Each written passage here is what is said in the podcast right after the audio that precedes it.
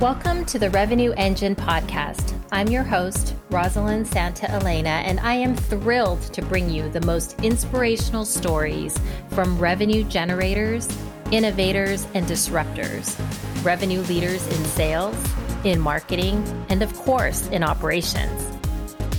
Together, we will unpack everything that optimizes and powers the revenue engine. Powered by the Sales IQ Network. Are you ready? Let's get to it. We all know how important having the right data is to every single part of your business, especially when it comes to revenue. So, why do so many companies treat data as a commodity versus a strategic asset? Today's podcast is sponsored by Outreach.io. Outreach is the first and only engagement and intelligence platform built by revenue innovators for revenue innovators. Outreach allows you to commit to accurate sales forecasting, replace manual processes with real time guidance, and unlock actionable customer intelligence that guides you and your team to win more often. Traditional tools don't work in a hybrid sales world. Find out why Outreach is the right solution at click.outreach.io slash RevEngine. In this episode of the podcast, I'm joined by Mark Feldman, the CEO and co founder of Revenue Base. Revenue Base is a B2B revenue database as a service, a one stop solution that delivers a complete and accurate revenue database for marketing and for sales. Mark shares what organizations should be thinking about when it comes to maintaining and leveraging data, because who doesn't want the right data at the right time? So please take a listen and learn more about the do's and the don'ts when it comes to having the right data at the right time and for the right purpose. So excited to be here today with Mark Feldman, the CEO and co founder of Revenue Base. For those of you who may not be familiar with Revenue Base, Revenue Base is a B2B revenue database as a service, a one stop solution that delivers a complete and accurate revenue database for marketing and for sales. So, welcome, Mark, and thank you so much for joining me. I'm excited to learn more about you and about what you're building. Well, thank you, Rosalyn, for having me. And also, more importantly, thank you for putting this podcast together. It's really, it's really super helpful for people in our field. So thank you. Yeah, thank you. Thank you. So so I guess before we dive in, let's talk a little bit about your career journey. You know, you've had a really long, impressive, very impressive career in various leadership roles in marketing, and I saw you even did revenue operations, which obviously is a passion point for me. Can you share maybe more about your background and talk about your journey prior to Revenue Base? Yeah, absolutely. So I started my B2B marketing career at NetProspex. We were one of the first email list companies along with Jigsaw and uh, ZoomInfo. I was the fifth employee there. And I was originally head of product, head of marketing. We were acquired by Dun and Bradstreet. And uh, one of the things that I really loved doing there was really like figuring out how to do outbound marketing and then taking those practices and really like teaching the industry how to do outbound at scale. So that that was really fun. And we were acquired by Dun Bradstreet. I was then head of marketing and I was then also head of demand gen. And I always like gravitated towards data. I just love data and the structure and how it like organizes the world in some ways, but also how it's it's so complicated and there's just so much noise and just being able to kind of zero in and find the right information in there and to communicate that to people is just was always really fun. So sort of through my career i gravitated towards uh, revenue operations. In my last role before starting NetProspex was head of revenue operations at a software company in Boston. Got it, got it. I love that. And and revenue operations touches so much of the data, right? So I can definitely see the the bridge there. You know, more often than not when I talk to founders, right, an idea for a business starts with a problem right? There's some problem, there's a challenge or some frustration, right? Something to solve, which then leads to an idea and ultimately to a company. So it sounds like that might have been the case with Revenue Base, but was it, you know, what led you and your co-founder to start the company last year in 2021? So so the journey actually started right before NetProspex in 2007. Mm-hmm. I was consulting for a company that wanted me to help them sell their product to the airline industry. Mm. And I did not know anybody who worked in the airline industry. And I stumbled on NetProspex where I could download lists of email addresses. And I decided to download the email addresses for the CEOs of all the major airlines. And I sent them all a really like personalized cold outreach. And much to my surprise, I heard back from the chairman and CEO of American Airlines. Oh, wow. And applied with his head of baggage operations on copy. we ended up having a meeting and I did not get the sale, but I was, was just realized, oh my goodness, this is so powerful. So I went to NetProspex, joined the company, and to help build the business. And really spent a lot of time just learning about data and how to build databases, how to use them for marketing and sales, how to generate revenue. And when I was at Localytics sometime later, I realized that that data companies could be a lot better. We had mm-hmm. a, a challenge for our, our, target market. We're selling a mobile analytics to companies that monetize through their mobile product. And I went around to the data companies to try and find a list of companies that monetize through their mobile app. And not surprisingly, nobody has that list. It was pretty specific to Localytics. So I figured out how to build that and then realized that a lot of companies have really similar problems. Like you were at Neo4j, graph databases, there's not like a checkbox in a data company's taxonomy that's like needs a graph database. It's more based on use case or mm-hmm. what what problem somebody's looking to solve. It may be like it may be financial security for bank accounts or credit cards. So just realizing that every business had a really specific problem like this and I got together with my co-founder who is really like a data expert and built the travel industry's first meta search engine, has a lot of experience with data and entity resolution and scraping. And we launched Revenue Base, celebrated our one year anniversary. And we really solved the problem for every business, like how to get that one extra filter that's related to their business. We have a, a customer that that has 3D CAD software, and their target is any company that designs three dimensional products. So we found all 30,000 of them. And wow. as a data buyer through my career, I was always like really frustrated with data vendors, mm. and nobody likes their data vendor, let alone loves them. I thought also, like, what would I want in a data vendor? And I spent a lot of time thinking about it. And I created the data vendor that really solves all the problems that I had, mm-hmm. not just acquiring the right companies and the right contacts, but eliminating a lot of the data management challenges. So we have we have access to over 100 million businesses globally, wow. 7 to 800 million business decision makers.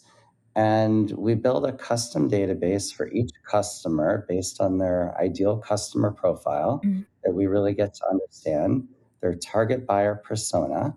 And we create a very accurate database of every company and person in the world, and we keep it up to date. Mm-hmm and it has all those custom insights. We pre bucket all of the contacts into our customers' personas. And, you know, one of the things I also realized, and I think everybody listening knows, is like industry SIC codes are terrible. Nobody uses the company. Yep. So we use our technology to categorize every business into our customers' Hmm. industries. So you could a weird industry. One of our customers has an industry called blue light, Oh, which I learned is like emergency services in the UK. okay. So they have a blue light industry. So that's what we we do, and we're really set setting out to be the data company that people love. Oh, I love that. I love that. I can't, I can't imagine being able to actually find the, the blue light companies and being able to map all of that. It's amazing. So let's talk a little bit more about data. You've touched on quite a bit, and obviously data is incredibly important to every business, as you've touched on, and getting the right data, right? I think that's the other the other thing is everybody wants more data, but it's all about what are you going to do with the data. But first, let's maybe focus on buying data. Then I want to shift to using the data. So I saw that you recently shared a LinkedIn post about three mistakes that you continue to see marketers make when it comes to buying data. And you talked about, you know, one, buying the cheapest price per contact, two, not working with sales on targeting criteria, and three, mixing the data in with dirty CRM data. And I can say that I've also seen all three being done at many different companies. So you can you dive a bit deeper maybe into these three mistakes and you know what are you seeing and maybe how can marketers do Uh, better? yeah, absolutely, and I've made these mistakes also many many times. Uh, so, uh, like just to start with, I, I think that data is a strategic asset. It can be a strategic asset for a business, and I think we've gotten so used to thinking of data as a commodity, as a list that you get and some leads, and that you know, in a large part is part of the what we created at NetProspex is that mentality. So really data your database should be a, an asset for your business. It should be always the right companies the right people that exist to buy your product. So we, we call our product a revenue database as a service because it's really like all the people in the world and all the companies that have a need and will pay you money for your product. So when you buy the cheapest, you're really the the whole fallacy is like you're getting you're saving money, but really the you're you're just getting volume and it might not be the right people, the right contacts. So you end up really spraying and praying and you reach a lot of the wrong people. You get caught in spam filters, people are turned off by it. So it's really Mhm. about buying the right companies and the right contacts that is that's really how i think everybody should think about data the second thing is is about the targeting criteria and th- the way revenue base encourages our customers which are b2b sales and marketing teams to think about data is really your database should be the foundation or the asset underneath sales and marketing together Mhm. it should be a common asset that both sales and marketing work together. So when we work with a new customer, when they come on board, we spend time doing a discovery workshop with sales and marketing together. And we talk about what good looks like, where we're going to close deals, where they're not going to close deals. And we sometimes learn like marketing may be buying contacts for a persona like procurement and sales will say, you know what, we haven't targeted procurement in four years. And there's so many disconnects. And when you have sales and marketing buying a database together, hmm. when it's one, one business buying the data, when it's us, it's a forcing function to get everybody on the same page of the audience that we want to that we want to engage with. And then the third part about mixing the data in with dirty CRM data, this is like your CRM system should not be a dump tr- it should not be a garbage dump where you bring a list, Mhm. throw it in, you have your your entry level BDR going into a, a data tool and and now they're in charge of your targeting criteria for your business and then somebody in sales throws some contacts in they leave the company so you end up with this mess and that mess then is now powering your demand gen and you're mm. cross selling that's that's terrible. So so our approach is really different. We we figure out with our customers or they tell us what the good companies, the good contacts look like. And we go out and we find really like you should have every single ideal customer, like your whole TAM should be in your database. It should be kept up to date mm-hmm. and you can ignore everything else. So no matter like what you do, you want to have a complete database. You want to know who's in your ideal customer profile, who are your target personas and, and who aren't. Yeah. Yeah. Gosh, that's like music to my ears. You're you're you're saying all the things I feel like I'm always on my soapbox just kind of preaching. It's like, you know, we really want to be able to get the right information, the right data, the right you know data points in our systems. But yeah, it sounds it's funny because it's very it's very foundational and it seems logical. But so many companies, you know, just because of whatever factors, just don't do that. So let's talk a little bit more about using the data. So, data you know it's in abundance there's so much data like you said there's so many you could go buy lists of all kinds of different information but that you know but yet i think everyone is always trying to get their hands on that more meaningful data that you talked about right? The real data that they need to help their business you know reach and engage with the right prospects. And, and you touched on this a little bit already but maybe are there eh, are there the other things that you might share around you know what you're seeing companies doing right versus doing wrong when it comes to this data enrichment? And then i guess more importantly, how they apply the data to their marketing efforts. Yeah, and let me tell you a story. We we closed our seed funding a couple of weeks ago. Oh, and oh, congratulations. thank thank you. We're really excited. And within hours of closing, I got a cold email from a salesperson at Salesforce. And it was super personalized. It really resonated. He said, Congrats on your funding. I see you're using HubSpot. Congratulations on becoming part of the Bessemer portfolio. You may not be aware, but the almost all of Bessemer's portfolio companies use Salesforce. It's really hmm. easy to migrate. And as an early stage company with one salesperson, you, you want to ideally get best practices and build today because it's harder to change later. And mm-hmm. I was like, wow, that he really like hit all the right notes. So I I called him back and I said, like, how did his name was Mark? I said, Mark, where did you where did you get all this data? I'm like, how did you know all this? And he said, Well, I saw your funding and I spent an hour doing some research on all these things and I sent you an email. And I was like, totally blown away and it, and it worked. So I, I think really data is about using it to engage with your prospects, the right prospects, in a, in a way that's going to resonate with them and say things that are relevant. That's the right way to do it.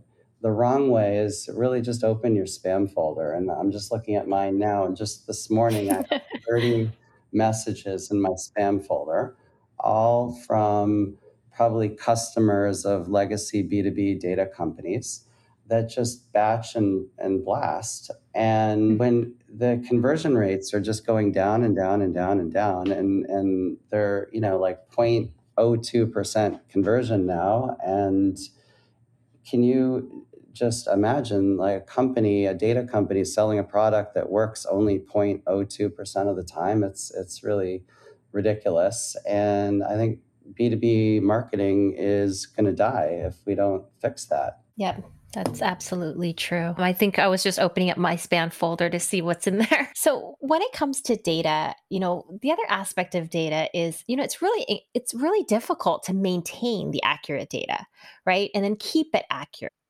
You know, one of the things I I, I think I preach probably a lot is about having this data strategy, right? And I surprisingly, whenever I ask this question of, you know, do you have a data strategy? I would say, you know, eight to nine times out of 10, the answer is no. Or I even get the question of, what do you mean by a data strategy? Right. And I said, I think, you know, folks have this mix of data from multiple sources sitting in multiple disparate systems. And I saw in a blog that you wrote late last year in December, you talk about treating your B2B database as a strategic asset, right? And you touched on that a little bit earlier in our conversation as well, versus a commodity, you said. And you also talk about prioritizing it. So maybe can you d- dive a little bit deeper here and just tell me, you know, what does this mean to you? And then maybe share some advice or maybe practical tips that you have for, you know, other leaders on how they can make improvements to their data, even things that they might be able to start today. Yeah, yeah, absolutely. The thing that I learned that's really key is that it is much harder, like a hundred times harder, to clean up and fix dirty data than it is Mm, to just get the right data. So if you're sitting there right now saying, you know, my data is really dirty, it's not working, I want to clean it up, my advice is to just build a new database and drop it down on top. And whatever companies or contacts that, that match, you update with with the new, and anything that that's not matching, you just ignore. That's that's my advice. It's just so much faster and easier to build something that's good and mhm. to ignore everything else in your database. Yep. I know there's lots of times I want to just kind of hit that reset button. you just want to kind of clear everything and get that out of box functionality out of your tools. Yeah, do it. Do it. So you mentioned your seed round. So again, congratulations. Seed round in April of this year. Super exciting for you and your team and also for your customers, right? And the possibilities for, you know, prospects for people who are thinking about, you know, making this move. What are the next steps for revenue base? You know, how are you thinking about the product and the solution? Yeah, so we we launched an MVP a year ago, and it just took off much faster than I expected. And I say we, it was really me and a, a part-time co-founder. So with the funding, we have increased the size of the team from one to 15 and we'll grow to 20 by the end of the year. But we're really going back and building the product and the customer facing UI and just going back and doing a lot of the, the infrastructure work that we didn't get to as sales were growing so fast. And we're investing in sales and want to bring revenue base to more and more customers so that they can get the benefits. Love that. I love that. So, well, as I think about the revenue engine, you know, in this podcast, I always tell folks I hope others will be able to learn, right? Learn how to accelerate revenue growth and then power the revenue engine. Yep. So, from your perspective, you know, what are the top maybe two or three things that you think, you know, all revenue leaders should really be thinking about today that will really help drive revenue growth? Yeah, and and with revenue leaders, especially in marketing, changing jobs every whatever 18 months yeah. or every 18 hours, you need to find th- things that are really that are really like quick wins. Mm-hmm. And just like the the guy Mark from Salesforce sent me a really personalized message, something you can do so really right away is just send out much smaller micro campaigns that are super high quality, highly targeted they will make a big impact. Really stop the batch batch and blast or spray and pray because that doesn't work. So you you can find small parts of the database that represent prospects with one use case and write them more personalized emails, do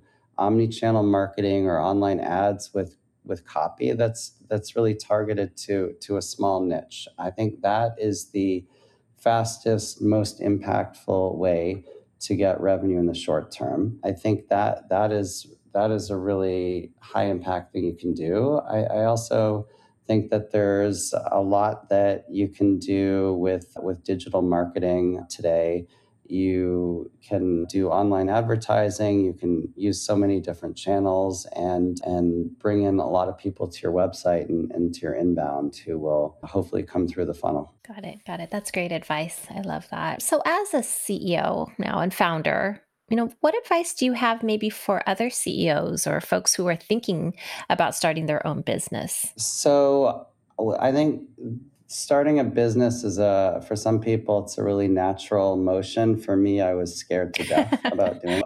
What I did to de-risk it was to start selling a product before I launched the company. So that did a couple of things. One is that uh, what I thought was a great product was maybe like 60% right. And getting people to pay money for your product really, really forces you to evolve the product, change it, update it in a way that is going to have product market fit. Mm-hmm. And today, Revenue Base has tremendous product market fit. We have more inbound leads than we can handle. We're bottlenecked and we're working to fix that. But what really attracted our investors, and we have some, we're really lucky to have some amazing investors, was the product market fit.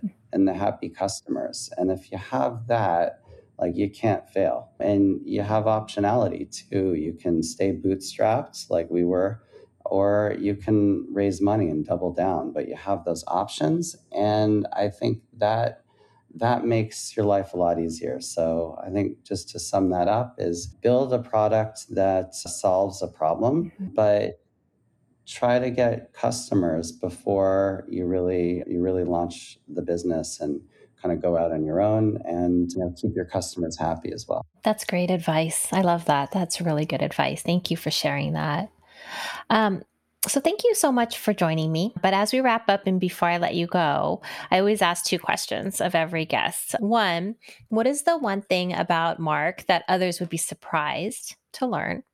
And two, what is the one thing that you want everyone to know about you? Sure. I think one thing that people might be surprised as a as a founder, as as a person who's leading a team and, and all that is that I have spent a lot of time my adult life just just managing depression and mental health. Oh, wow. And I've done a lot of work with with myself, getting to understand myself better and with a therapist and you know it seems to have worked well, but it's it's really like ongoing work and like today I'm successful and doing what I love doing, but it was definitely a lot a long journey to to get here. So maybe longer than a, a lot of other founders. So, so you may see founders, CEOs that look really successful that are on top of the world, but just know they're they're like regular people. They have the same challenges, problems that that everybody else has. Oh, I love that. Thank you for sharing that. That's very, very powerful. And I think that would definitely resonate with a lot of the audience and it resonates with everyone, right? I think, especially, you know, we talk a lot about, you know, mental health with the pandemic in the last few years, but it's been an ongoing problem. You know, it's it's amazing to see much more awareness and folks, you know, discussing it more openly, but it's not new, right? It's not something that has just come up. So, thank you for sharing that. No, it's yeah, people are ashamed. Uh, you know, I was ashamed about it and didn't want people to know, but it is it's just a reality. Everybody has their own unique situations and challenges and things that are going well and it is it's nothing to be ashamed about. That's right. That's right. Thank you. What about the one thing you want everyone to know about you or maybe maybe that's the same thing yeah that i i really don't have something that i want everybody to to know about me it, it's really you know get to know me i love love conversations about data revenue life so i'm open to everything maybe one one thing that's a little quirky is I, I actually love to roast coffee Oh. So I love drinking coffee and, you know, being a data person, I was like, you know, go down to unravel the onion or go down to first principles and see how this coffee is actually oh, made. Oh, wow. So I buy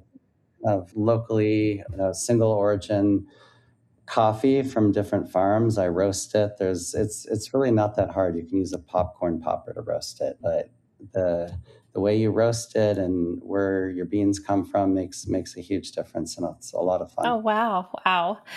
I'm I'm like one of those people that just brews like regular coffee or even use like a K cup. So now, now I'm Oh no, no. I'm I, I, definitely drink a lot of coffee, but I am definitely not a coffee connoisseur, any type of, you know, any type of intellect around coffee well, that's okay. I, I, like you anyway. okay, perfect. I'm still you, no downgrading my my status with you. So thank you so much, Mark, for joining me. I just I really appreciate just your transparency and your, you know, sharing of all of your expertise and your knowledge. And you know, very often times when I record when we do one of these and I have a guest appear, I just like I can't wait to go back and listen to the recording because I think that there's just so many so many really great tips and advice that you drop, sort of drops of knowledge. So I really do appreciate your time. And again, I can't wait to go back and listen to our episode as well. So thank you. My pleasure. And thank you so much for the work and love you put into this podcast. It really is is helpful for a lot of people. Thank you, Mark.